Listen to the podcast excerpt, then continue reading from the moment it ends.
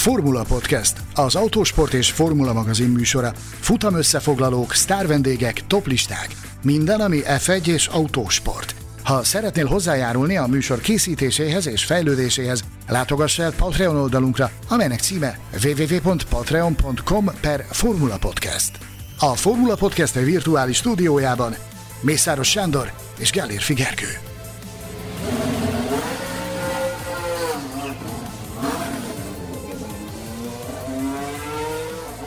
Műsorunk támogatója a tibormodel.com F1-es és utcai modellek óriási kínálatával. A főpróba véget ért, következhet az előadás. Jövő héten már felzúgnak a motorok, és a Bakrányi nagydíjjal kezdetét veszi a 2022-es Formula 1-es szezon. Bocsánat, hogy a szabadba vágok, a motorok eddig is zúgtak. Ó, na, köszönöm. Így kell szétrolkodni egy felvezető szöveget, teljesen igazad van.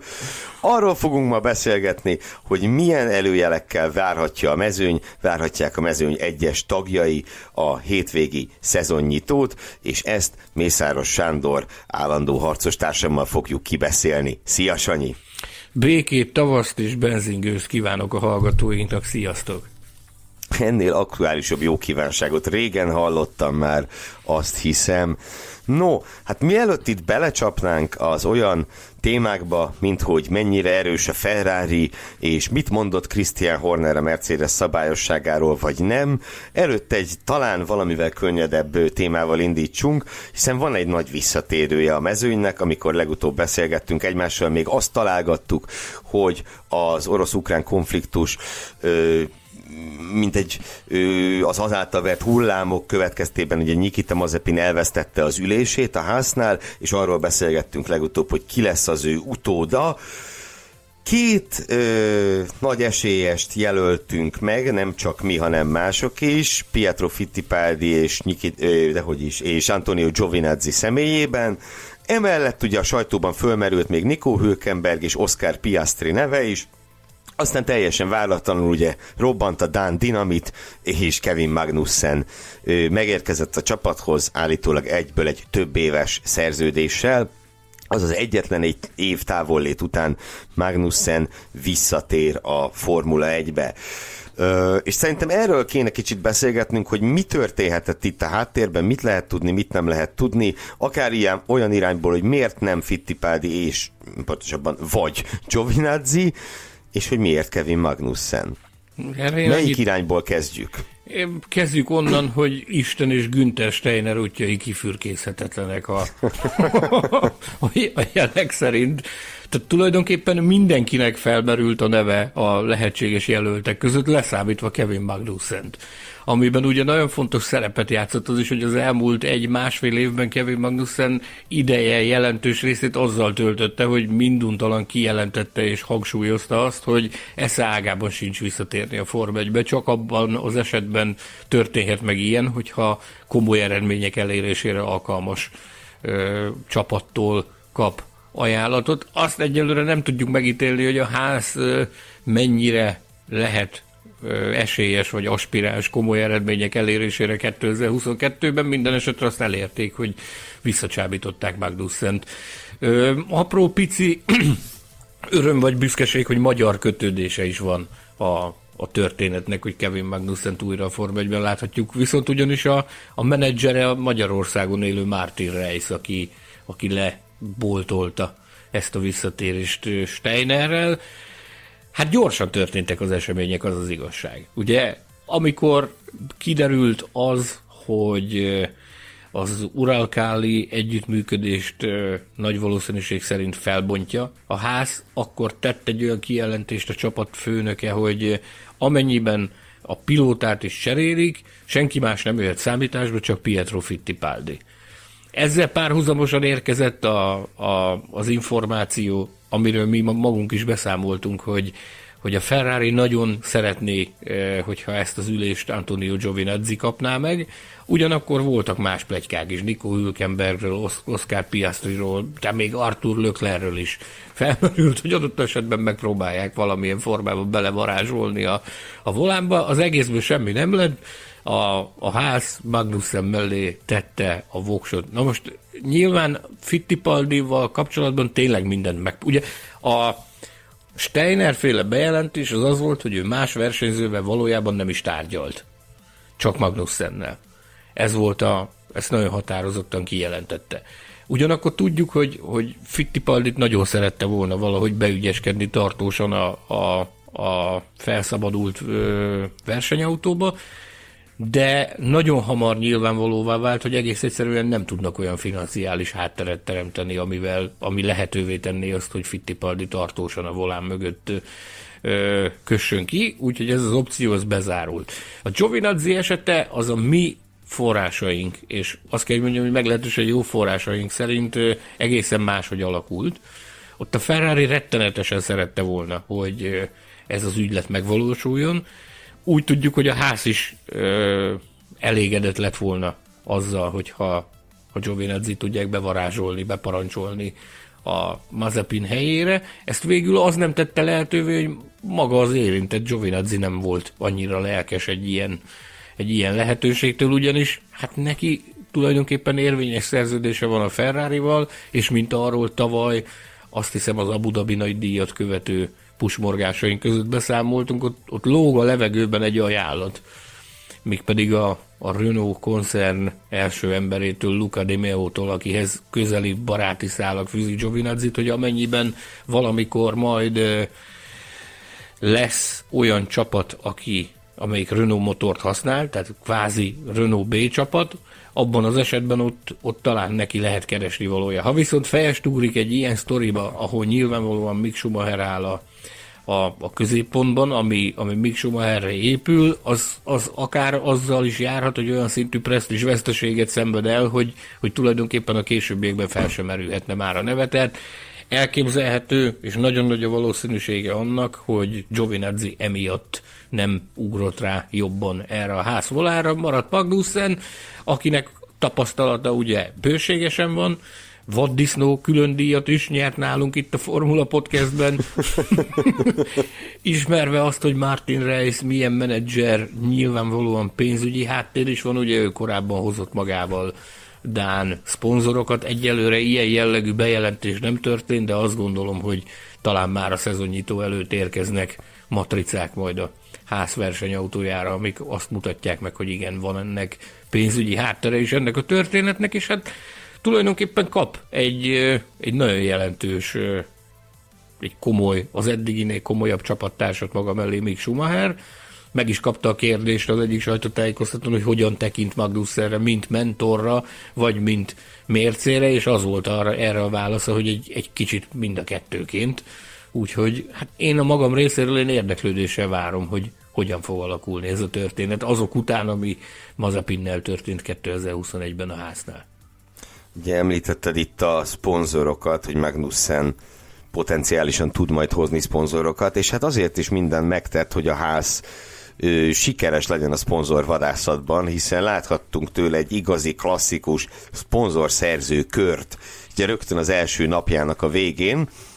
Ugye rövid kitérő a ház kapott néhány túlórát a ö, azért cserébe úgy szólván, hogy önhibájukon kívül le- lekésték a teszt kezdetét. Ez szerintem egy nagyon korrekt döntés volt, mert tényleg nem rajtuk múlott az a logisztikai probléma, ami miatt nem tudták megkezdeni időben a tesztet.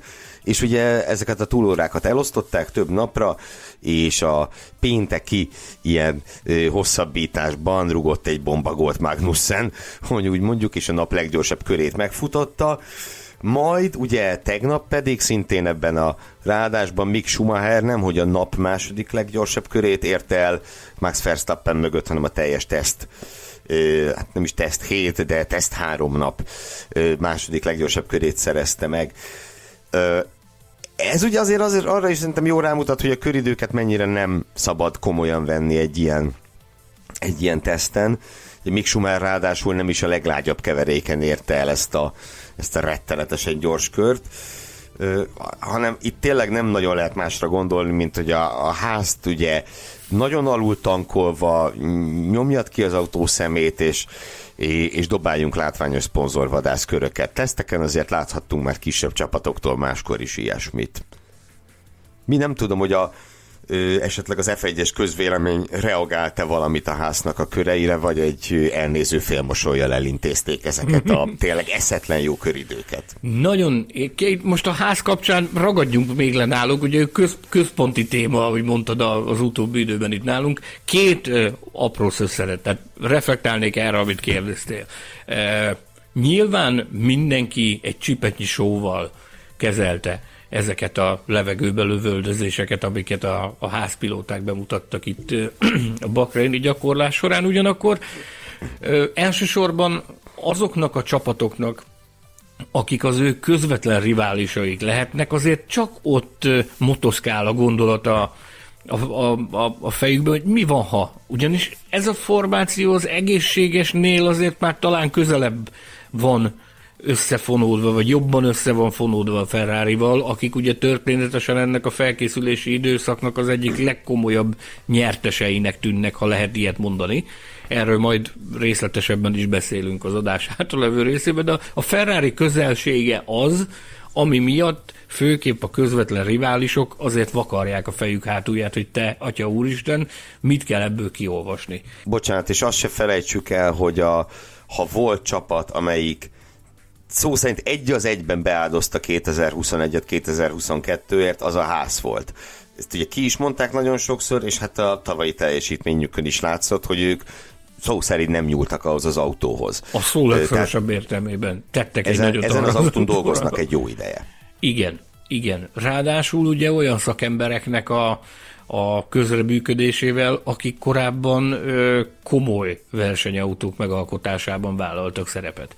Ugye Maranellóban van a, az a tervező irodája a háznak, amelyik ezt a versenyautót megalkotta. Tehát emiatt van egyfajta hát egy ilyen nagyon érdekes nyugtalanság velük kapcsolatban. Fogalmazunk úgy, hogy árgús szemekkel figyelik őket a, azok a csapatok, akik nekik a közvetlen ellenfeleik lehetnek a, a középmezőny felsőbb vagy hátsóbb régiójában. Ugyanakkor egyetlen egy gondolatig még leragadnék itt ennél a házféle logisztikai problémánál. Ugye virtuálisan voltunk jelen a teszten, e, de így is sikerült eszmét cserélni fontos és nálunknál jóval okosabb emberekkel, és a dolgokra jobban rálátó emberekkel, és ennek is, ezt is egyfajta figyelmeztető lövésként könyvelték el sokan.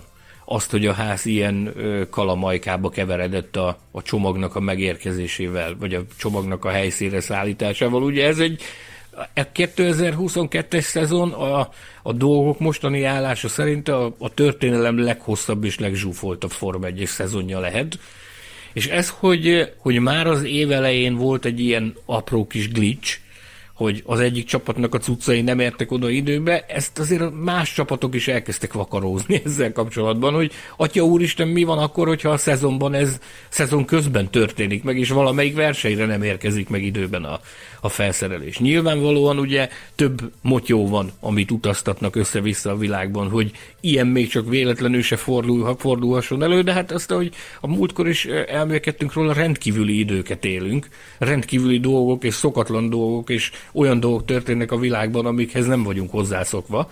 E, most itt például az üzemanyagárak elszabadulása kapcsán e, a légiforgalomban is van egyfajta mizéria legyen akár kargó szállítmányokról szó, akár személyszállításról szó, és ez potenciálisan magában hordozza annak a veszélyét, hogy adott esetben bármikor, bármelyik társasággal történhet egy ilyen, tehát nem feltétlenül a legjobb dolog, és a legkellemesebb dolog jelenleg Form 1 logisztikusként dolgozni.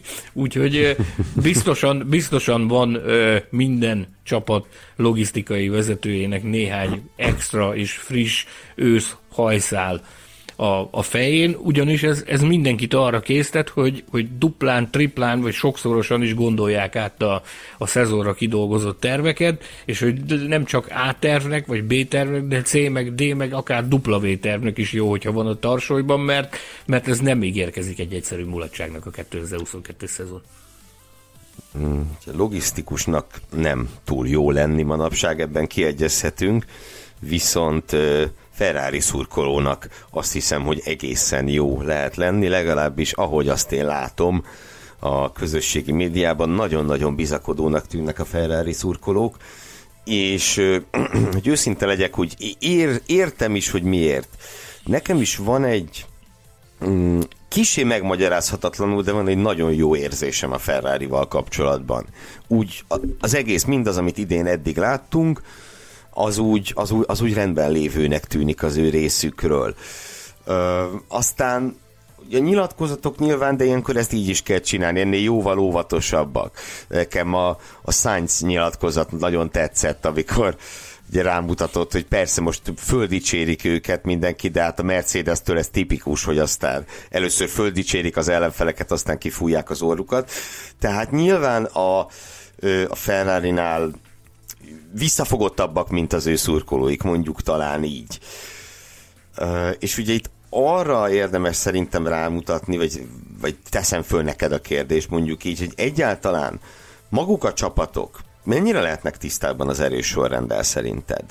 Erről, erről beszélte neked valaki az elmúlt napokban. Tehát ugye nyilván sokkal több információból dolgoznak, mint mi, mert mi miből dolgozunk? Köridőkből, ami sokat ilyenkor nem jelent, láthattuk a háznál, de hogy ők vajon mennyire tudhatják ezt, hogy hol állnak valójában? Nagyon őszinte leszek. Az elmúlt napokban folytatott háttérbeszélgetések, azok a nyilvános események, ahol, ahol beszéltek a csapatoknak a vezetői, mérnökei, azok alapján nekem az az érzésem és az a benyomásom, hogy szegmensekre tudják felosztani a mezőnyt. Tehát az azért elég jól látszik, hogy mely csapatokból, mely csapatok alkotják majd az élmezőnyt, és hogy mely csapatok alkotják majd a, a középmezőnyt. Ezt, ezt azért nagyságrendileg mindenki be tudja pozícionálni. Azt viszont abszolút teljes, totális tanástalanság van azzal kapcsolatban, hogy, hogy, hogy mi fog történni ezekben a szegmensekben hogy lesz-e olyan, akit most éppen a középmezőnybe e, satszolnak, vagy középmezőnybe várnak, de, de képes lesz kitörni onnan, és adott esetben a nagyobb társaságoknak a bajszát húzgálni, vagy hogy az élmezőnyben ott konkrétan ki lesz az, aki, aki diktálja majd a tempót, vagy ki lesz az, aki, aki adott esetben domináns szerepet nyújt. Ezzel kapcsolatban én azt látom, hogy nagyon nagy a tanástalanság. Sőt, összességében véve is kimerem azt jelenteni, hogy ekkora óriási várakozás, mint amit most lehet tapasztalni a, a Form 1-es világbajnoksággal kapcsolatban. Én, amióta ebben a sportban mozgok, én ilyen óriási várakozást még soha nem tapasztaltam. Soha. Azt jól sejtem, hogy ezt az élmezőnyt három tagúra satszolják? Igen. Úgy, Igen. mint Red Bull, Mercedes, Ferrari, Pont, valamilyen sorrendben. Pontosan így van. Talán, talán annyit lehet ebből itt szűkíteni a kört, hogy, hogy a, a pedok közvélemény a, a Ferrari-t és a Red Bullt van, aki úgy fogalmazta meg egyébként, és ez egy nagyon jó pofa megfogalmazás volt, hogy ha nincs az utolsó fél órája, az utolsó tesztnapnak, amikor ugye a Red Bull nagyon odapakolt az asztalra, akkor azt lehetne mondani, hogy a Ferrari a favorit. Így, hogy a, a Red Bull ezzel az utolsó napra kihozott újítás csomaggal az utolsó fél órában odavágott az asztalra, így azért mindenkiben van egyfajta bizonytalanság, hogy most akkor Ferrari vagy Red Bull. De ebben mindenki egyetért, hogy a Ferrari és a Red Bull tűnik a legütőképesebbnek, a Mercedes is ott van, de ugye az ők maguk is elismerték, hogy még nincsenek azon a szinten, akkor az adott pillanatban még nem voltak azon a szinten, hogy azt mondhassák, hogy ők úgy érzik, hogy pólért vagy győzelemért harcolhatnak. Ugye ott vannak, majd, majd erről is, ez, rájuk is ki fogunk térni szerintem a, a folytatásban. Azt vetném még föl, hogy amikor az maguk az autók ennyire átfogóan megváltoztak, aerodinamikailag, tehát nem az erőforrás, az talán 2009-ben volt utoljára. És ugye ott azért azt láthattuk, hogy a szezon első felében az erősorrend az úgy, az úgy nagyon-nagyon változékony volt, ugye a szezon első felében mondjuk a Brown GP fixen az élen volt, utána ők is hátrébb csúsztak, de hogy a Toyota magasról indult és lesüllyedt, a McLaren és a Ferrari jöttek fölfele, tehát, hogy, hogy azért ez nagyon-nagyon dinamikusan változott az erősorrend szezon közben, annyira, amennyire egy normális szezonban, szezonon belül nem szokott várhatunk-e vajon most is hasonlót, hogy mondjuk az a az erős sorrend, amit Bakreinben látunk, az nem tudom, az, az majd Barcelonában már nem egészen úgy fog kinézni. Nekem az a nagyon határozott álláspontom ezzel kapcsolatban, és úgy gondolom, hogy jó okom is van arra, hogy, hogy így gondolkodjak, hogy azért ez, amit most fogunk látni a szezon első hétvégén, ez tulajdonképpen csak egy lájtos ízelítő lesz abból ami, amire számítani lehet. Nekem, nekem meggyőződésem, és akikkel beszéltem a hétvége folyamán, vagy a, a teszt napjai során, mindenki egyetértett abban, hogy, hogy három, négy, de akár öt-hat versenynek is el kell telnie ahhoz, hogy a csapatok ezekkel a mellékhatásokkal megbirkózzanak, hogy, hogy eljussanak arra a szintre, hogy ténylegesen arról lehessen beszélni, hogy, hogy performance running, tehát hogy a teljesítményre tudnak összpontosítani. Tehát el kell telni három, négy, vagy akár öt, hat, de akár talán még több versenynek is ahhoz, hogy, hogy felszíre, felszíre kerüljön az, hogy ki az, aki diktálja a tempót. Ezek közül a csapatok közül, akiket jelen pillanatban az élmezőnyhöz sorolunk. Nem tűnt túlságosan meggyőzőnek ez a Mercedes, de láttunk már ilyet korábban hogy, hogy, hát, hogy, hogy, nem, láttunk.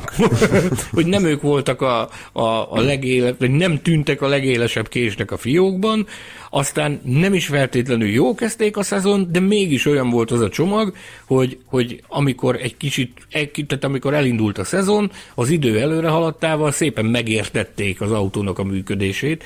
Ez is egy érdekes dolog, hogy az autó működését érteni kell, és ennyire bonyolult, meg ennyire összetett uh, sztori ez a feladat talán nem nagyon volt az elmúlt évek során soha mint ami most van, ezekkel a ground effect autó, autókkal. És Tehát... nyilván a Mercedesnél azt is számításba kell venni, hogy most akárhogy vesszük, de itt volt összesen hat darab tesztnap, és ők két nagyon eltérő koncepciójú autóval csinálták végig a, a, két, a két rövid tesztperiódust.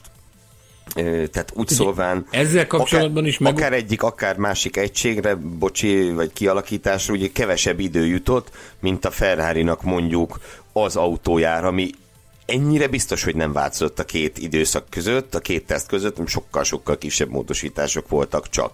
Tehát ugye a Mercedesnek bizony lehet, hogy itt még futam hétvég, több hétvége kell, mire akár egyik, akár másik koncepciót ö, azt, azt úgy ki tudják maxolni. A barcelonai gyakorlás másnapján vettünk föl egy adást, amelyben természetesen a Mercedesről is beszéltünk, és ugye ott, ott említetted azt, hogy a Mercedes-től várható olyasmi, hogy egy, egy más koncepció szerinti autót hoznak majd a második tesztre, hogy azt korábban láthattuk tőlük. Nem is olyan régen, talán három évvel ezelőtt játszották el azt, hogy a két tesztre két gyakorlatilag eltérő autót hoztak. És ugye ez a kasszandrai jóslat a következő napokban beigazolódni látszott, Twitteren rajzok, aztán, aztán photoshopos grafikák jelentek, meg egy, egy nagyon-nagyon sovány autóról, egy, hát majd, hogy nem oldaldoboz nélküli Merci. Így is nevezik, hogy az oldaldoboz nélküli Merci. Így van, így van, így van, így van. És akkor persze aztán voltak olyan véleményformálók, akik azt mondták, hogy ez hülyeség, meg ilyen nem lesz, meg hogy a költségsapka idejé hogy is lehetne ilyet csinálni. Ezt ugye kellően nagy meg magabiztossággal sikerült bele kiabálni az internetbe, úgy szólván. De hát aztán megláthattuk Bakreinben, hogy ez az autó valóban nagyon-nagyon más, hogy fest, mint az előző. Lehet, hogy a Mercedes azt mondja, hogy ez nem B autó, de hát tessék egymás mellé tenni a kettőt, és akkor ö, döntsük el, hogy ez ugyanaz az autó, vagy ő sem. Technikai részletekbe nyilván nem megyünk bele, ahogy azt én a magam részéről oly sokszor aláhúztam, én ahhoz nem értek, és nem is, nem is, nem is tervezek. Menjünk inkább egy másik irányból, amihez viszont értünk talán jobban. A csapatfőnökök lélektana. Ezzel elég sokat szoktunk foglalkozni. Ugye van nekünk egy Christian Horner nevű csapatfőnökünk, aki meglátta ezt az új koncepció szerinti Mercedes-t, és hát elszabadult hajóágyúként kezdett viselkedni. Egy nagyon-nagyon én jót mosolyogtam rajta, nem tudom, hogy hány olyan cikk volt a formula.hu, amit kétszer kellett frissíteni ilyen update pontosítással, mert ugye kijött Hornernek az a nyilatkozata, hogy ez az autó már pedig szabálytalan, aztán jött egy update hozzá, hogy nem, Horner nem mondott ilyet, majd egy újabb update, hogy hát jó, lehet, hogy mégis mondott, de ez nem a csapat véleményét tükrözi. Elég zavaros volt itt ez, a, itt ez, a, ez az első egy-két nap ilyen szempontból. És az, hiszem, egyes, az... Az, az egyes véleményformálók által már-már idiótának titulált F1 szakíróknak a nagy diadala volt ez, hogy így változott ez a bizonyos vélemény. Ugye itt a Mercedes oldal doboz kapcsán fogalmazódott meg ez, hogy itt gyakorlatilag teljesen felesleges és bagatel dolgokat várnak az F1-es szakírók, meg hogy már, hogy szinte itt már, hogy mindenki bolond. Na most egy ilyen F1-es szakíró a, a, a legrutinosabbak és a legelismertebb egyike, legelismertebbek egyike Mihály Schmidt az Automotorun sporttól. Nagyon jó barátunk. Ő volt az, aki, aki megkérdezte Hornert, mert hát ők minden alkalommal beszélnek egymással. Tehát nagyon sokszor a Horner megy oda hozzá, és, és mond neki információkat. Most is ez történt. Ez a jó ember megírta a, a, a cikket, aztán utána rájöttek a, a Red Bullnál, hogy hát nem biztos, hogy, hogy jó ez, hogy már most fel van fedve a kártyalap, hogy ők mit gondolnak erről a történetről, aztán megpróbálták valahogy, a, a csapatnak van egy, egy, egy belső fóruma, nem mondom meg, hogy melyik ilyen messenger platformon, oda rögtön belett írva, hogy nem, ilyen nem hangzott el. Ahogy én hallottam a helyszínen dolgozó kollégáktól, ott mindenki tátott szája nézett, hogy te atya úristen, hát ezek a, a Schmidtit próbálják alásni a te, ami teljesen nonsens, mert az egyik legmegbízhatóbb és az egyik legjobban tájékozott kollégáról van szó. Majd amikor, amikor ott történt egy kisebb pengeváltás, akkor utána már, már visszakoztak, és azt mondták, hogy jó, hát lehet, hogy ez elhangzott, de hogy ez nem a csapatnak az, állás, az álláspontja. Tehát ez a, a Forma 1 újságíróknak a nagy diadala volt, amit a, a Schmidt aratott a, a Red felett, azzal, hogy meghátrálásra készítette őket. Azt viszont szépen előrevetíti ez a történet, hogy mire számíthatunk majd a következő hónapokban. Ugye tavaly is jó néhány olyan történet volt, amikor a két nagy csapat oda-vissza csalással, technikai szabálytalansággal, stb. vádolta egymást. Hát egyelőre úgy tűnik, hogy az idén se lesz máshogy. Én őszintén megmondom neked, hogy nekem az a nagyon határozott benyomásom, hogy már most talán robbant volna a bomba ezzel kapcsolatban, hogy ha nem, csupán két és fél hónappal lennénk az Abu Dhabi események után. Picit nekem, nekem az a benyomásom, meg az az érzésem ezzel kapcsolatban, hogy mintha meg lenne mondva felülről, hogy gyerekek, itt most a szezon rajtja előtt még ne tessenek elkezdeni gyakorlatilag párbajtőrrel egymásnak rohanni, és, és nyílt színen élet-halál harcot vívni egymással úgy, hogy a szezon még el sem kezdődött, mert jót tenne a sportnak, hogyha egy picit e, most a magára a sportra, meg egy picit a technikára irányulna a figyelem.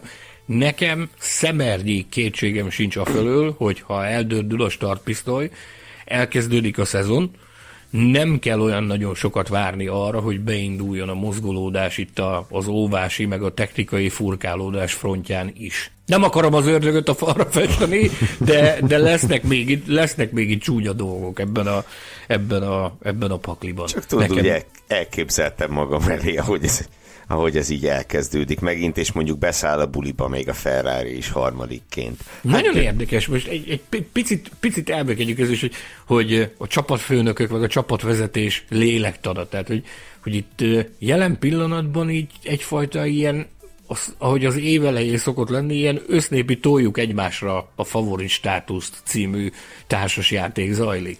Tehát a, a, a Red Bullnál hallgatnak, néznek nagyokat, ö, mutogatnak a Mercedesre, hogy ott biztos valami nagyon nagy titok lappang, a, a Mercedesnél azt mondják, hogy a Red Bull és a Ferrari is jobb nálunk, a Ferrari pedig tulajdonképpen ők vannak a legjobb helyzetben.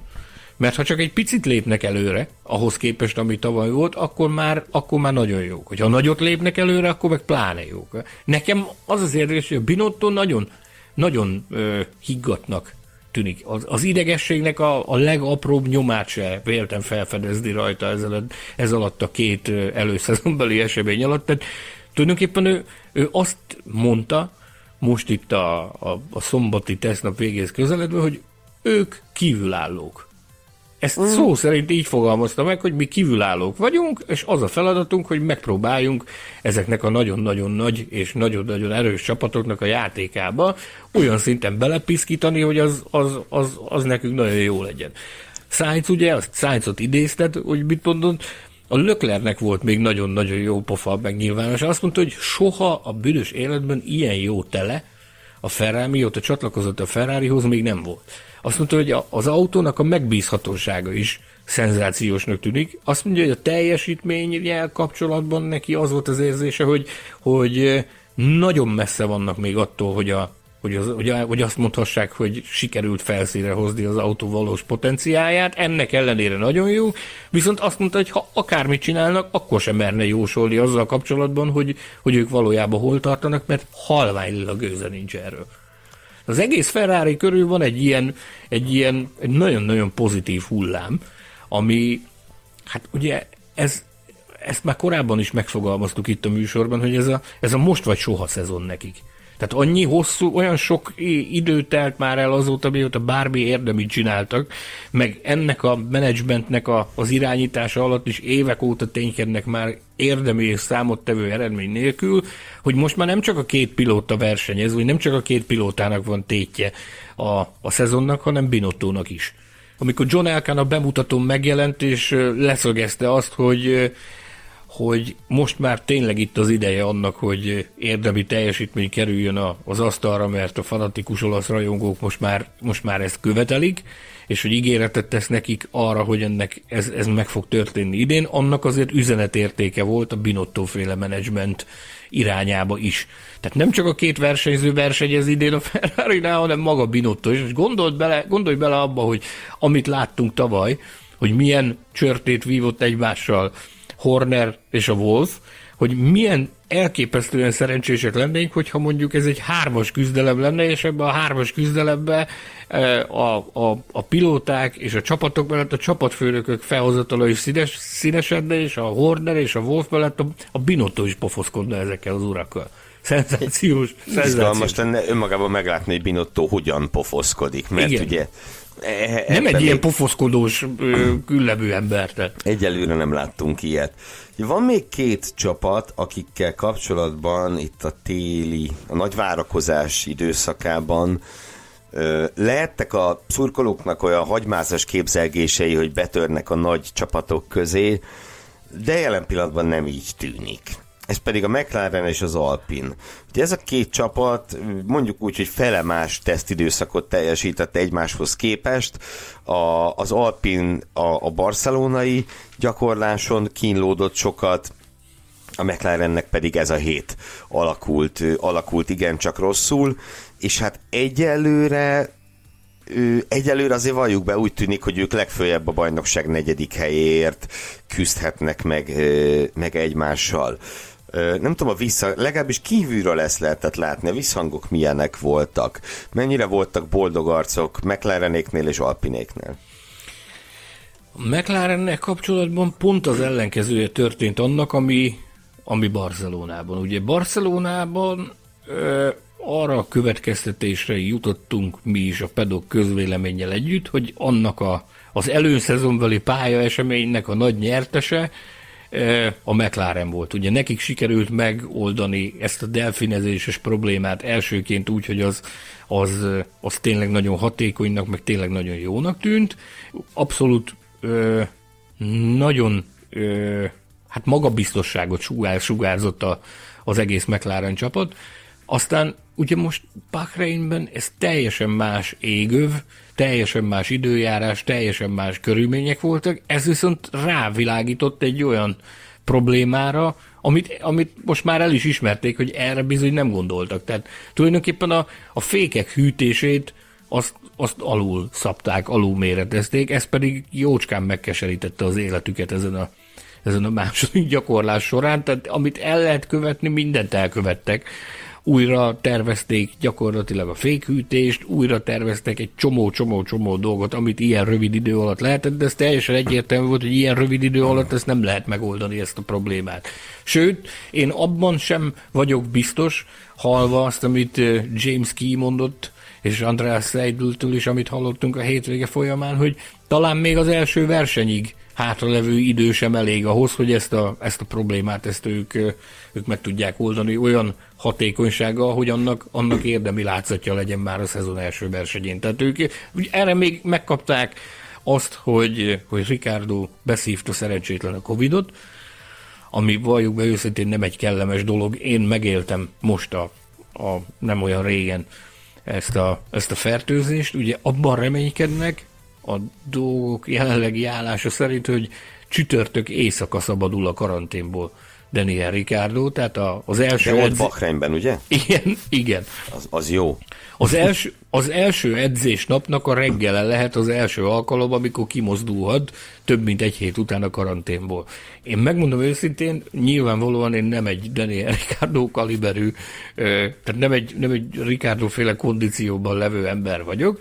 Ugye ezeket a, ezeket a, ezek a fiúk vasból vannak, és nagyon sok mindent elbír a szervezetük, de, de közvetlenül Covid után versenyautóba ülni, még akkor is, ha az a kommunikáció, hogy nem érzi különösebben rosszul magát, hát az, az egy nagyon-nagyon komoly vállalás. Nekem, nekem ez, a, ez a meglátásom. Szóval a McLaren... És lehet, hogy nem is fog. Benne van a pakliban. Benne van a pakliban. Itt azért érdemes kapcsolatban... egy nagyon-nagyon érdekes sajtóközleményről szót ejteni, hogy az Alpin közölte tegnap, hogy megállapodtak a McLarennel, hogy szükség esetén Oscar Piastrit, a tartalékpilótájukat a rendelkezésükre bocsátják. E, aztán ugye a McLarennél, hogyha ugye a McLaren közben ugye azt mondta, hogy nekik a mercedes is van egy megegyezésük, tehát a Mercedes tartalékokra van opciójuk, plusz ugye azóta, tehát az elmúlt 24 órában még Colton Hertával is kötött egy szerződést a csapat, tehát a McLaren ugye lassan egy fél Forma 1-es mezőnyt föl tudna tölteni ö, versenyzőkkel. Készenlétbe helyezett versenyzőkkel. Azért, azért ez tényleg kemény, hogyha, hogyha nem tud versenyezni, nem tud majd versenyezni Ricardo, akkor ugye Elvis Ikon, Nick de Vries, Stoffel Fandor, Oscar Piastri, Patricio Ovord és Colton Herta közül válogathatnak. Ez egy erős névsor. Ez egy erős névsor, de Viszont... már azt mondják, hogy már most lehet szűkíteni ezt a névsort. Na, és kire? Hát azon a hétvégén Fandornak van valamilyen kötelezettsége Amerikában, valamit versenyezni fog. Tehát elméletileg vele nem biztos, hogy kell számolni. Colton Herta nagyon friss igazolás. Ezt nálamnál az ügyeket, a belső ügyeket jobban ismerők azt mondják, hogy nagyon-nagyon friss igazolás. Ugye Pato Ward van még, aki már vezetett a McLarennél, ugye ott részt vett a szezonzáró a Budabi teszten például, meg ő régebb óta McLaren pilóta már. Viszont eh, Ovarda kapcsolatban teljesen egyértelmű, hogy vannak vele tervek hosszabb távon. Tehát nem biztos, hogy jót tenne neki, hogyha ilyen körülmények között azonnal bedobnák a mélyvízbe. Tehát maradjunk annyiban, hogy lehet, hogy ők pro, őt protektálnák azzal, hogy most ezt a lehetőséget inkább nem adják oda neki, hogyha ha itt e, ezeket a neveket e, lehúzzuk a listáról, akkor marad Piastri, és marad De Vries. Ugye Piastri az, ő az Alpin pilótája, tehát ott valami extra plusz megállapodásra lenne szükség, hogy Piastrit át lehessen húzni, akár csak egy ilyen egyversenyes bemutatkozásra is. Soha nem mond, hogy soha. De Vries... Hát valamiről szólt az a közleménye az Alpinnak. Igen, igen, nyilvánvalóan.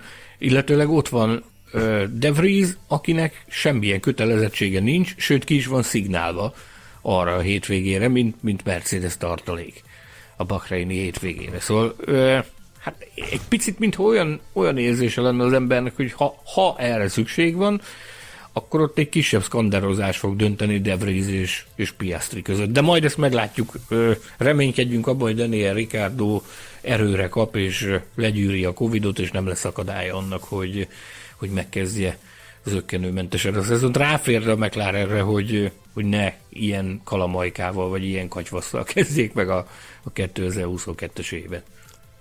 Láttam tegnap egy képet, hogy térjünk át, itt Piastri ugye szépen összekapcsolja az üldöző boly két tagját, a mclaren és az Alpin.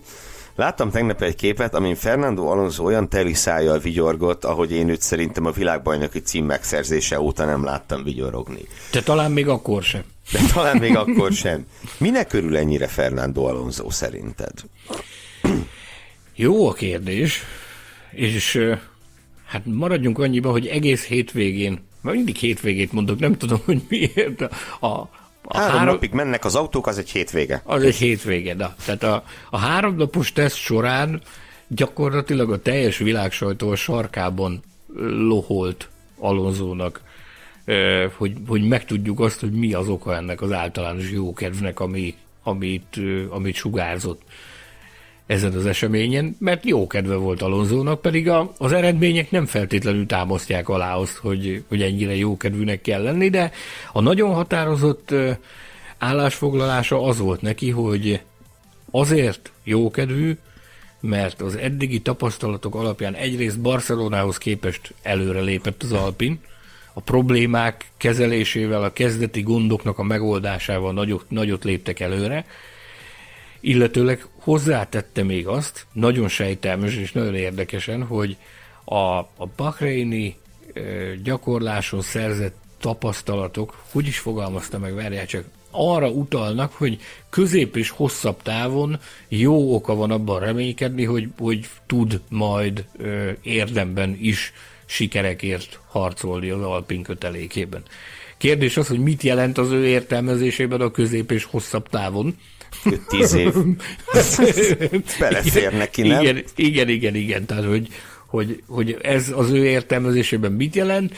Ugyanakkor mondom, egyértelműen annyira pozitív hullámokat sugárzott Alonso, meg annyira jókedvűnek tűnt, hogy ez, ez még a legelvetemültebbekben is gyanút ébresztett, hogy, hogy mi lehet az oka ennek, hogy, hogy ennyire, ennyire jókedvű.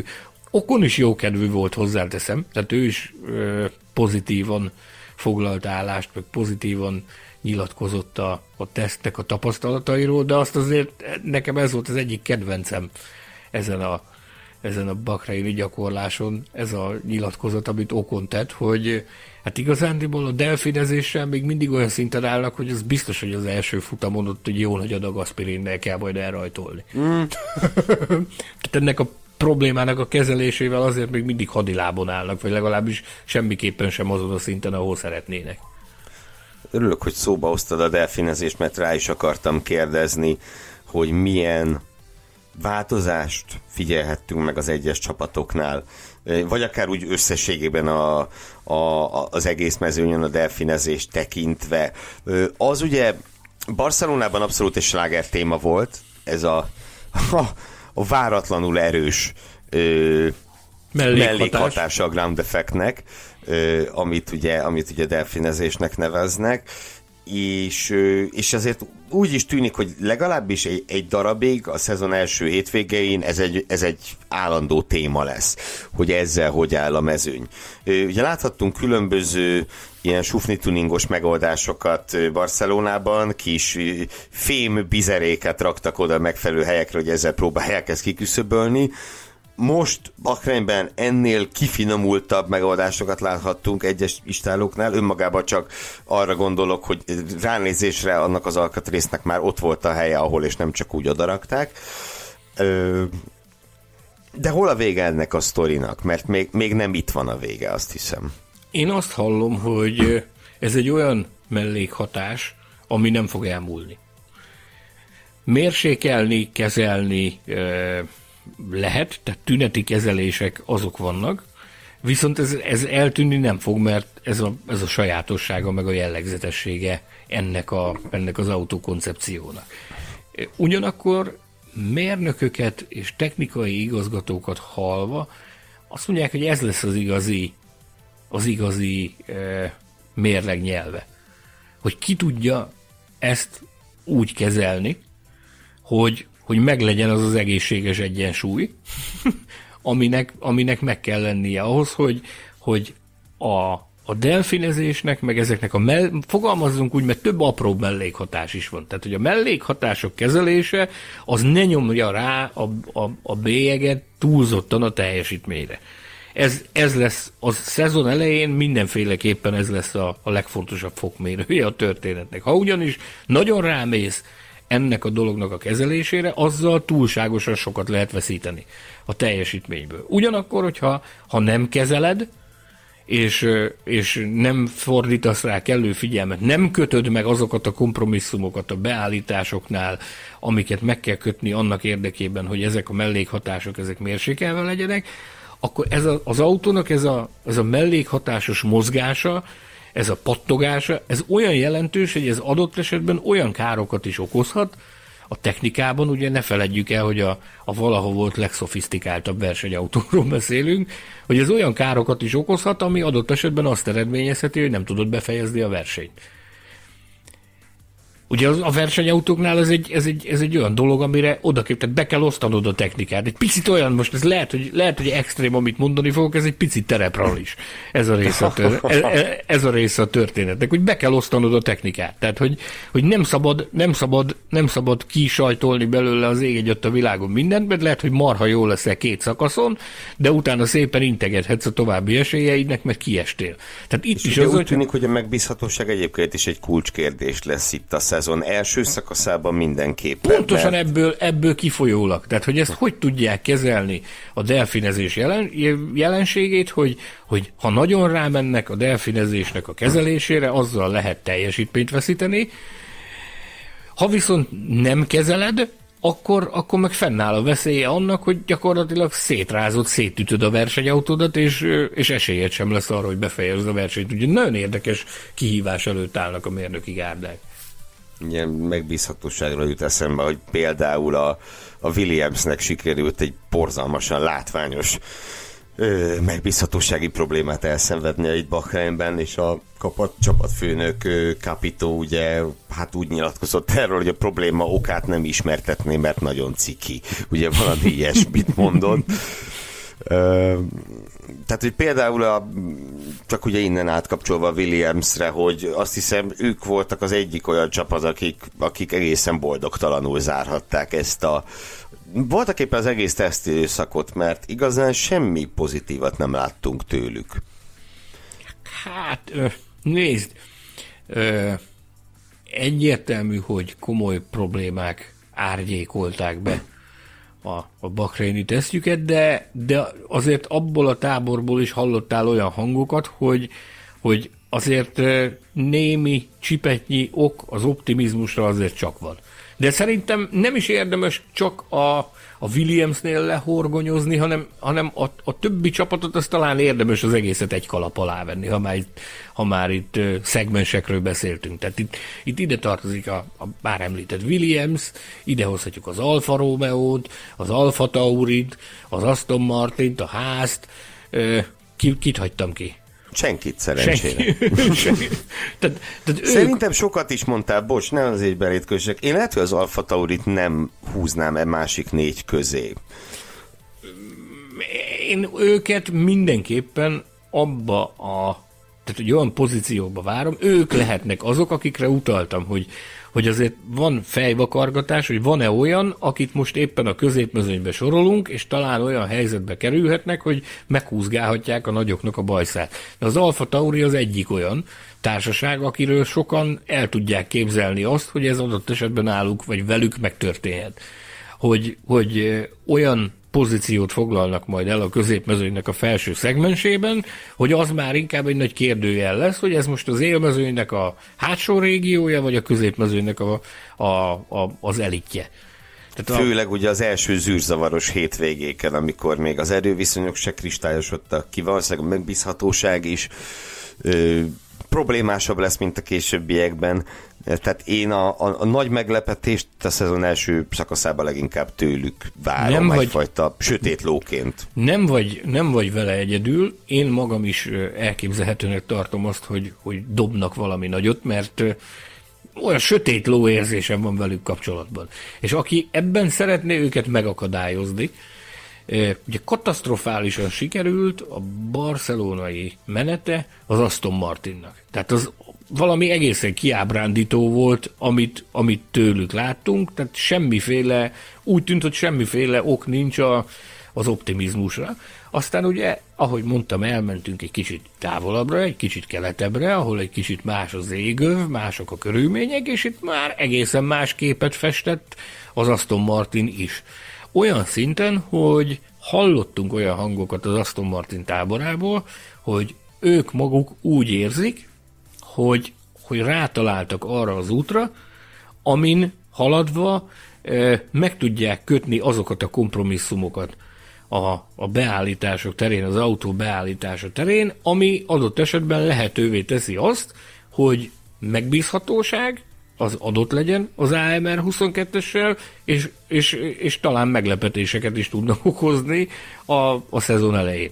Konkrétan itt a, a szezonnyitó hétvégén. Tehát ők úgy érzik, hogy sikerült megkötniük azokat a kompromisszumokat, ami lehetővé teszi azt, hogy, hogy az autó megbízhatósága az adott legyen, és ezt arra számítanak, hogy ez kifizetődő lehet, tulajdonképpen a szezonnyitó. Egyetlen csapatról nem ejtettünk szót, és akkor már ők sem maradjanak ki, legalább egy-két mondat erejéig az Alfa Romeo-ról is emlékezzünk meg, ha bár nem véletlenül nem ejtettünk szót róluk, mert amellett, vagy azon kívül, hogy bemutattak egy szerintem tényleg gyönyörűséges szép festést, sokkal szebb, mint az elmúlt években, kicsit a Super Agurira emlékeztet, ami az én szívemet megdobogtatja, de nem túl jó ómen, Téged a Super Agurira, nagyon sok embert pedig a Toyotára. Ugye kettőnek az ötvözete legyen. Na de hogy ezen kívül nem nagyon tudnám felidézni, hogy mit csinált az Alfa Romeo. Akár Bakrányban, úgy az egész tesztidőszakban. Tehát ők meg, a, ha az Alfa Tauri a sötét ló, akkor az Alfa Romeo meg simán csak sötét. Márhogy... E, radar alatt repültek. Mennyivel szebben mondtad, mint én. Az volt az érzés az embernek, hogy radar alatt repültek. Egy érdekességet hallottam velük kapcsolatban, az pedig az, hogy állítólag az ő autójuk valamivel rövidebb, mint a, mint a többieké. Olyan véleményt hallottam, hogy ez a rövidebb autó, ez, ez gyors, tehát gyors autónak lehet titulálni, de ugyanakkor sebezhető is. E, igazándiból senkinek nincs fogalma arról, hogy, hogy ebből a csomagból mi fog, mi fog kisülni. Ugye van egy újonc pilótájuk a, a Chow, akinek a, amit, ami visszajelzést ad, hát mit tud, visz, milyen visszajelzést tud adni egy, egy Form 1-es újonc, hát az, hogy nyilvánvalóan lenyűgözte, meg odáig Szereti, tőle, örül neki. Szereti, örül neki, soha az életben ilyen jót még nem vezetett, hát mi a fészkes fenét tudna más mondani egy újonc. Valtteri Bottas viszont azt mondta róla, hogy minél több időt tölt ezzel az autóval, annál inkább elkezdi szeretni. Na most ebből első körben azt, azt vonod le, hogyha a sorok között olvasol, akkor első neki futásra bizony nem szerette. Igen. ebből, ebből ezt lehet levonni, hogy akkor első neki futásra minden bizony, hogy bizarr tapasztalat volt számára a Mercedes után, amihez a Mercedesnél, Mercedesnél hozzá volt szokva. Viszont én azt látom már most így a, az első, fogalmazunk így az első néhány nap után, hogy, hogy ez a kihívás, ez, ez tényleg elkezdte revitalizálni Bottas. Tehát jókedvű, látod rajta, hogy, hogy a tenni akarás az, az, az ott van benne, és az ég egyet a világon mindent elkövet annak érdekében, hogy a, a saját tudását a csapat szolgálatába állítsa. A rövidebb autó egy dologra biztos jó lesz, hogy Monakóban könnyebb vele kanyarodni, tehát e, ez az egy az tuti, és igazából Maka, Makaóban is könnyebb lenne. Igen, Monakóra ha már ennyire előre ugrottál a monakói pályára, ez fölmerült az egyik sajtóértekezleten ez, hogy, hogy milyen lesz ezekkel a delfinező autókkal Monakóban versenyezni. Rossz. Abban, abban egyetértett mindenki, hogy a, a szezon egyik legkomolyabb próbájának ígérkezik a, az a szűk és kanyargós kis hercegségbeli pálya, ahol ezekkel az autókkal kell igen, igen, igen. Tehát volt, aki azt mondta, hogy konkrétan, hogy ez egy rémálom lesz, ami ott vár. Nagyjából. Azon a hétvégén. Ugye azért említettem csak itt Makaót félig meddig tréfásan, mert ugye a napokban megkérdeztek több versenyzőt is arról, hogy ők szívük szerint kivel, mivel, melyik helyszínnel pótolnák a kieső orosz nagy díjat, és ugye többek között a Nordschleife és a Kimiring mellett ugye elhangzott Makaó is. Hát ezeknek nem tudom, bármelyiknek van-e realitás, illetve tudom Makaónak és a Nordschleife-nek nincsen, viszont akkor téged kérdeznélek, nem is arról, hogy te kivel pótolnád, mert gondolom egy második magyar nagydíjjal, ahogy én magam is, de hogy hallottál-e valamit? Hova mozdulhat az a, az a bizonyos szeptemberi dátum? Úgy szólvám. Ugye amikor legutóbb erről értekeztünk, akkor, akkor az a hír járta, hogy Katarnak talán lehet sansza arra, hogy beugróként itt szeptemberben csináljon mégis csak egy futamot, bár az idei menetrendnek a tervek szerint nem voltak részei. Most ez alatt a három nap alatt nyilván ment a puhatolózás ezzel kapcsolatban is, hogy mennyi az esélye ennek, hogy akár Katar, akár a, a Bahreini Outer e, nyomvonal, ugye ahol 2020-ban volt már egyszer egy, egy Forma 1-es nagydíj, vagy, vagy hogy valahol a közel-keleten, és tulajdonképpen egyre inkább úgy tűnik, hogy a közel-keleti szervezők, bár ők örülnének neki, de igazándiból nem tanácsolják azt, hogy a közel-kelet ö, legyen a helyszíne. Ugyanis azt mondják, hogy egész egyszerűen élhetetlen az az időjárás, uh-huh. ami, ami akkor a közel-keleten uralkodik, akár Katarban, akár, akár Bahreinben, akár hol, ott abban a térségben, azt mondják, hogy egyszerűen nem lehet, mert éjszaka is olyan elképesztő hőség van, hogy az, az, az, az, az élhetetlen. Már szó szerint ezt akivel beszéltem, az ezt a szót használta, hogy élhetetlen. Nem véletlen Tehát, decemberben lesz a foci VB. Oka van annak Tehát, is. Nyilván, nyilván. Tehát a szeptember az meg, az meg azt mondják, hogy az az, az abszolút top, amikor, amikor tényleg elviselhetetlen a, az ottani klíma. Tehát a közel-kelet úgy tűnik, hogy ezt ki lehet húzni, nem, nem közel-keleten pótolják majd a, a, az orosz nagy díjat. Na már most, hogyha nem a közel-keleten, akkor megint csak szóba kerül, amiről eredetileg is plegykálkodtunk, meghallottunk, Isztambul. Elméletileg e, Isztambulnak nagyon jó esélye lenne arra, hogy hogy megkapja a beúró verseny rendezésének a jogát. Egyetlen egy differencia az, ami, ami talán ez nem fogja lehetővé tenni, az pedig a pénz. Na hát. Állítólag, állítólag a, a, amennyit hajlandóak lennének a, az isztambuli tehát a török promóter amennyit hajlandó lenne fizetni a nagydíj megrendezési jogáért, az köszönő viszonyban nincs azzal, mint amit amit a, a, a világbajnokság szervezője szeretne kapni ennek a versenynek a rendezési jogáért. Ugyanis az orosz nagydíj a, a felszínre került és kiszivárgott adatok szerint az egyik legtöbb bevételt generálja a, a Form 1-es világbajnokságnak. Ilyen 50-55 millió dollár körül fizetnek évről évre azért. Na most itt állítólag egy ilyen, egy ilyen tízes körül, egy tízesre lennének jók a, a törökök, a mhm. plegykák szerint.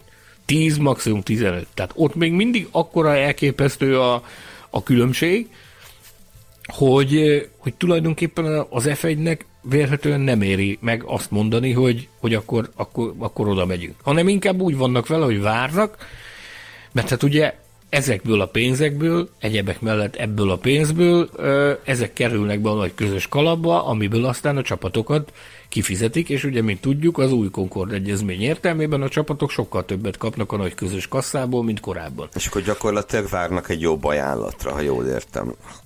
Konkrétan ezt, ezt halljuk. Hogy, hogy várnak egy jobb ajánlatra, amiből tulajdonképpen, amiből nagyobbat lehet, nagyobbat lehet szakítani. Már most emlegették itt a test során, hallottam például Portimaóról.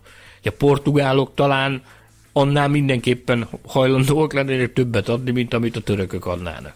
De, de megint csak felmerült például Sepang. tehát, hogy adott esetben ott is érdeklő, tehát nem tudunk konkrétumot, hogy mit hajlandóak rááldozni a, a helyiek arra, hogy a, hogy a nagy díjat oda vigyék. Maradjuk annyiban, hogy a pénz nagy úr, a, a világbajnokság szervezői pedig várnak arra, hogy, hogy olyan ajánlat érkezzen, amivel adott esetben legalább egy jelentős részét pótolni lehet az orosz nagydíj jogdíjának. Hát akkor meg volt mára is a pusmorgás rovat, de mielőtt még itt véget vetnénk a műsoridőnek, van még egy epilógusunk úgy szólván, ugyanis ö, végig, végig nézted, végig Dehogy néztem végig. De Majd elmondod. Akkor belenéztem be, egy néhány jó, részbe. Belenéztem egy néhány részbe a Drive to Survive-ba, az új évadba, és én egyfajta, úgy szokták, hogy ezt ma a politikai sajtóban mondani, egy ilyen sugalmazó kérdést teszek föl, tetszett-e, és miért nem? Ö, mit szóltál ehhez az új évadhoz? Maradjunk annyiban, hogy nem vagyok meglepve. Tehát én ezt vállalom, mert korábban is elvállaltam. Itt a műsorban, a stábban is én voltam az első, aki, aki kimondtam kettő évvel ezelőtt, hogy szerintem azért hagy némi kívánni valót maga után, meg hogy a, a valóságot azt nagyon kreatívan mutatja be, de olyan szinten kreatívan, hogy az már, az már nagyon sok esetben annak köze nincs a valósághoz. Én azt gondolom, hogy a pénteki premier óta, ugye pénteken volt a premierje a sorozatnak, pénteken. Hát én nem a, tudom. A pénteki, a pénteki premier óta én azt látom, hogy aki, aki ténylegesen benne van ebben a szakmában, akár újságíróként, akár televíziósként, akár ö, versenyzőként. Lando Norris nagyon, nagyon komolyan kirohant a, a legutóbbi évad velük kapcsolatos része ellen a, a sajtótájékoztatón nagyon komolyan rápirított a Netflixesekre, azok mindannyian azt mondják, hogy, hogy ez nagyon jó, nagyon örülünk neki, csak a valóság ez, az nem ez. Tehát egy, egy kicsit ilyen, ráadásul ugye ez egy szenzációs szezon volt, ahol, ami, ahol nem kellett semmit kozmetikázni, vagy nem kellett volna a valóságot torzítva ferdítésekkel bemutatni, mert ez a, ez a tavalyi szezon, ez, ez, ez a ferdítések meg a csúsztatások nélkül is egy észbontóan jó és különleges élmény volt mindenki számára, tehát ha csak a nyers valóságot mutatta volna meg, az is tökéletes lett volna. Hát Ehhez nem képest ez ugye ez, ahogy mondani szokás, ez egy ilyen független termék lett, már mint a valóságtól független. Igen, konkrétan. Én nagyon örülünk a, a, a Drive to Survive hatásának. Annak, hogy nagyon sok fiatalt bevonz, és a sportág új rajongókat és új rajongói bázist épít ezáltal. Ez egy, ez egy abszolút örvendetes történet. De azok, akik ténylegesen benne vannak ebben, és látod azt, megéled azt, hogy mi történik. Én tavaly 14 versenyen voltam jelen a 22-ből. Én azt gondolom, hogy semmi okom nincs a szégyenkezésre, hogyha körbenézünk.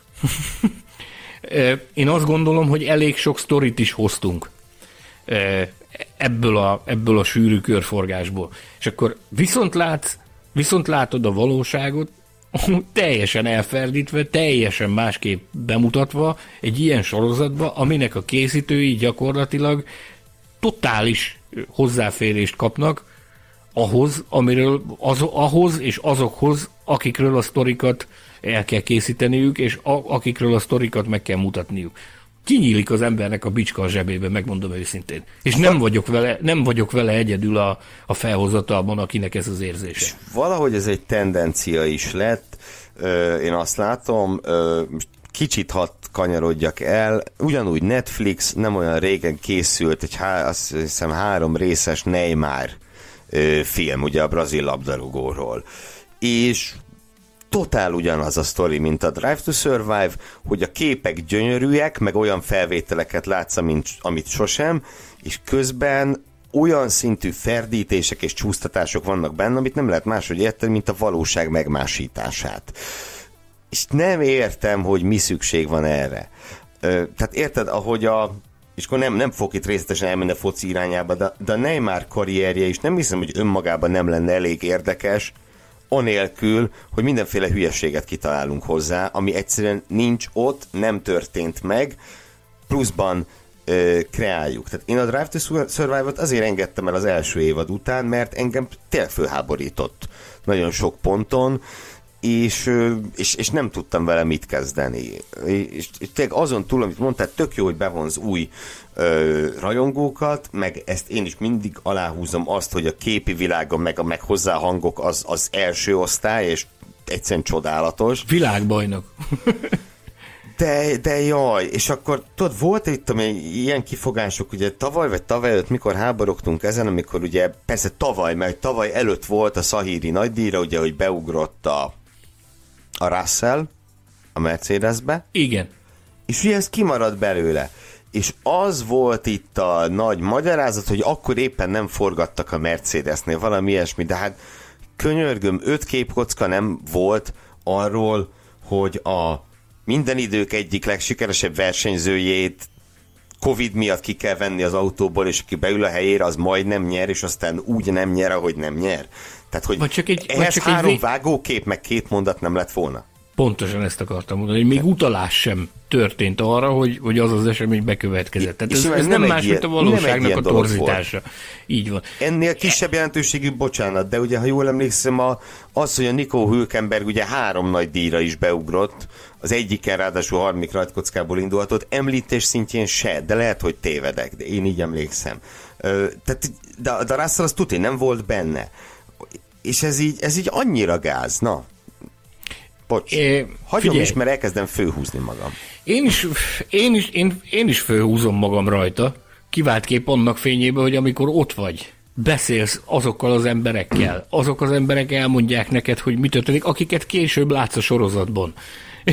Tőlük tudod, hogy mi történik, és utána a, a, film maga az teljesen más képet mutat, mint ami ott a valóságban történt. Ez egy dolog. Kettő, maradjunk annyiban, hogy vannak a, a sorozatban tevékeny részt vállalt emberek, akiket a képernyőn látsz beszélni, és nekik is az a véleményük, ami nekünk.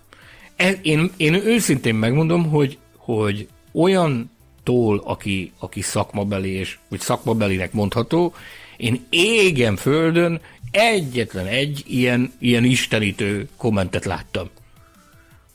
Magyarországon. Ó. Külföld, külföldön, egyébként Magyarországon láttam egyetlen egy ilyen, egy ilyen tehát ez a, ez a mindenki kussoljon, mert a Netflix az jó, az ember egy televíziós portéka, és mindenki más az, az, az hülye, aki mást mond. Tehát én egyetlen egy ilyet láttam, megmondom őszintén, nem mondok nevet, de, de hát én megdöbbentem ezen, tehát hogy, hogy hogy lehet ilyet, hogy lehet ilyet mondani, mikor az egész világ hőbörög, hogy, hogy ez, ez nem helyes, amit, ami nagyon jó, nagyon jó, hogy van, csodálatos a képi világa, de a valóságot nem kellene elferdíteni, és hatványozottan igaz ez, hogy a valóságot nem kellene elferdítve mutatni egy olyan szezonban, ami, ami minden kétséget kizáróan történelmi szezon volt. Igen, ez nyilván nekem is nagyon fáj, de nem csak a tavaly, már korábbi szezonokban is fájt ez, hogy ennek ugye van egy olyan üzenete, mintha a Drive to Survive azt mondaná neked, nekem, azoknak a rajongóknak, akik Forma 1 kelnek, fekszenek, hogy a Forma 1 nem elég izgalmas, muszáj még rátupírozni. Ez, ez egy dolog, ugyanakkor, ugyanakkor figyelj, mintha egy picit megfeledkeznének arról a készítők, hogy tehát ezt tökéletesen el lehetett volna adni mondjuk 1994-ben. Uh-huh mert akkor belefért volna. Csak hogy, hogy annyira kinyílt a, a Form 1 világa a social médiának, meg annak köszönhetően, hogy most már a, a versenyzők is hiperaktívak a social médiában, a csapatok is nem csak képeket vagy szöveget lehet, hanem mozgóképet is lehet. Tulajdonképpen egy versenyző elmegy reggel a klotyóra, és egy óra múlva tudsz róla. Kis túlzással. Ilyen a Netflix sorozatban azt hiszem volt is most ilyen cunodával. Na, Na mindegy tehát a, a sztorinak az a lényege, hogy egy, egy átlag rajongó, aki tényleg csak ö, kedveli a sportot, és, ö, és úgy van vele, hogy az idejéből hajlandó arra is áldozni, hogy adott esetben a kedvenceit figyelemmel kísérje, ha, ha figyelemmel kíséred azt, hogy mi történik a, mondjuk a social médiában, vagy az internetes sajtóban, vagy a nyomtatott sajtóban, van, egy, van egy nagyon komoly képed arról, hogy, hogy az adott páciensnek a szezonja, az éve, az hogy alakult. És akkor itt, itt látod azokat a dolgokat, amik totálisan máshogy vannak bemutatva. De nagyon fontos, amire rámutattál, igen, hogy ezt nem tudom, 25 éve meg lehetett volna csinálni. Nem volt Twitter, TikTok, Facebook, és így tovább. De ugye most, amikor a valóságnak ennyi eleme bárki számára hozzáférhető, akkor nem lehet olyat eljátszani, amit mondjuk 20 éve el lehetett, biztos emlékszel erre a sztorira, meg kacaráztunk rajta együtt, hogy valaki egyszer kitalálta, nem tudom, hogy hol meg miért, hogy Mihály Schumert állítólag szenté akarták avatni Szent Sumelixként, és ugye aztán ennek híre ment, és Magyarországon sajtóban, könyvben mindenhol meg lett írva ez az állatság, amit egyszer valahol valaki kitalált. És ugye csak úgy utána így megtettük, ugye, hogy utána jártunk jobban, hogy van ennek bármilyen... Ennek a, ennek a mitosznak, hogy van-e bármilyen alapja, és arra a következtetésre jutottunk. Hát itt nincsen, tehát, hogy abban a német városban, ahol állítólag szenté akarták avatni már 96-ban Szent Sumelix néven, milyen Sumer, tehát ott gyakorlatilag templom sincs. De, nem, de hogy... De, a, a sztorinak Csak, az akkor meg a... lehetett csinálni, hogy kitalálok valamit, leírom, azt akkor úgy van, a nép meg elhiszi. Hát most Így ez van. nem megy. Az, az én emlékeim szerint itt arról van szó, hogy, hogy járt egy tudósító abban az évben, a, az egyik évben a német nagydíjon, és a, a cikkében poénból leírta azt, hogy itt annyira szeretik a sumit, hogy akár még az is előfordulhatna, hogy Szent Sumelix néven megpróbálnák szenté avatni. Egy abszolút szellemes megjegyzést ejtett el az újságíró abban a bizonyos újságcikkben. És akkor ezt kapta, föl, vagy én nem tudom, hogy mit csinált vele az az ember, akivel ez megtörtént, és könyvek tucatjában leírta ezt a Szent Sumelix című történetet. Mintha ennek lett volna valóság alapja. Tehát akkor ezt meg lehetett csinálni, manapság ez, ez már nem működik, ez a, ez a fajta mitosz kreálás tulajdonképpen. Az, az jutott most eszembe, Sanyikám, hogy lehet, hogy majd a futamértékelők végére is bevezetünk egy ilyen hűbörgés rovatot, kiválasztunk egy témát, okay. most a Draft to Survive-ot, és kicsit fölháborodunk rajta. Mindezek ellenére mondom, tehát az, hogy a Drive to Survive-nak van értelme, meg van haszna, az megkérdőjelezhetetlen az megkérdőjelezhetetlen. Hát csak nézzük meg azt, hogy, hogy mi történik Amerikában a sporttal. Tehát a Forma 1 elkezdett amerikanizálódni, és ebben kutyakemény, fontos szerepe van ennek a történetnek, csak hát basszus, amikor ilyen szezon van, akkor nem kell, meg ilyen mellékszálak vannak, mint amik voltak tavaly. Tehát ha a világbajnoki harcot leveszed, tehát azt kisztornózod, akkor is történtek olyan mellékszálak, amikből egy komplet olyan sorozatot lehet csinálni, hogy az tátott szája nézni a rajongó, hogy Atya Úristen. Ez történt tavaly, hát ez szenzációs. Tehát nem, most ez pontosan az a, az a kategória volt, amikor nem kellett volna ilyen eszközökhöz folyamodni. Hát azt mondta Norris, hogy, hogy, hogy abban a részben, ami, ami róluk készült, abban vannak olyan rádióüzenetek, meg olyan beszélgetések belejátszva, amik abszolút nem is akkor történtek, meg abszolút nem abban a kontextusban. Hát azt hiszem, hogy ezzel, ezzel zárjuk ezt a, ezt a témakört, és magát... Nézzétek a... meg, nézzétek meg a sorozatot, emlékezzetek arra, hogy milyen volt a 2021-es szezon, mert biztos, hogy történelmi szezon volt, csak kezeljétek ezeket a produkciókat úgy, mint szórakoztató jellegű produkciókat, nem feltétlenül történelmi vonatkozású sorozatként kell hát erre dokum- a... dokumentumfilm kategóriának viszonylag nehezen felel meg. Pontosan. Na, mi viszont reméljük, hogy az elvárásaitoknak meg tudtunk ma felelni. Ez volt a Bakreini Formula 1-es tesznek a kibeszélője, és nagyon-nagyon hamarosan terv szerint szerdán ismételten jelentkezni fogunk amikor az idei szezonnal kapcsolatos jóslatainkat hallgathatjátok meg 13 plusz 1 kérdés mentén, méghozzá azon 13 plusz 1 kérdés mentén, amelyeket a szombati napon feltettünk egy, egy Google form, formájában a Formula Podcast Facebook csoportban, és arra biztatunk titeket, hogy a csoportban keressétek meg, ki van tűzve föntre a kiemelt bejegyzések közé, és válaszoljatok ezekre a kérdésekre. A határidő egészen ö, egészen sokára van, az első szabad edzés kezdete, tehát pénteken 13 óra a kitöltés határideje, ö, tippeljük meg együtt, hogy mi lesz, ö, mi lesz a szezon vége, és természetesen, amikor felvesszük ezt a totózós adást, akkor a tippétek aktuális állását azt, ö, azt be fogjuk olvasni. Ha nem is név szerint, mert már most sok százan tippeltetek, de mint kollektíva a Best Followers, a Formula Podcast hallgatói, hogyan tippeltek? Az egyes ö, kérdésekre. Addig pedig, amíg visszatérünk hozzátok, nagy szeretettel ajánljuk figyelmetekbe a megjelent szezon beharangozó ö, autósport és formula magazint, fekete borító, három autóval a címlapon, egy Red Bull-al, egy mercedes és egy Ferrari-val, ezt keressétek az újságárusoknál, megtalálhattok benne egy teljes átfogó képet arról, hogy mi vár ránk 2022-ben, és néhány egyéb érdekességről is olvashattok. Hogyha időtök és kedvetek engedi, akkor böngészgessétek a formula.hu-t, vagy a Formula webshopját, vagy partnerünk a tibormodel.com webáruházát, és hogyha esetleg a www.patreon.com per Formula Podcast oldalra is feltévednétek, és megnéznétek, hogy milyen ö, módon, milyen ö, csomagokkal lehet ö, támogatni a Formula Podcast működését és fenntartását, akkor azt is nagyon-nagyon-nagyon köszönjük nektek. Sanyi, kihagytam bármi fontosat szerinted? Az égvilágon semmit. Nagyon-nagyon köszönöm megnyugtató válaszodat. Akkor Betlen Tamás elnyúlhetetlen főszerkesztő, Fűzi András kép és borító mágus, valamint Hilbert Péter művészeti igazgató nevében is nagy-nagy szeretettel köszönöm a figyelmeteket. Találkozunk hamarosan. Sziasztok, minden jót! Sziasztok! Hallgass meg korábbi műsorainkat, valamint iratkozz fel ránk Spotify, Google, Apple Podcast vagy más csatornáinkon. A linket megtalálod a leírásban, illetve a formula.hu weboldalon. Ha szeretnél hozzájárulni a műsor készítéséhez és fejlődéséhez, látogass el Patreon oldalunkra, amelynek címe www.patreon.com per Formula Podcast.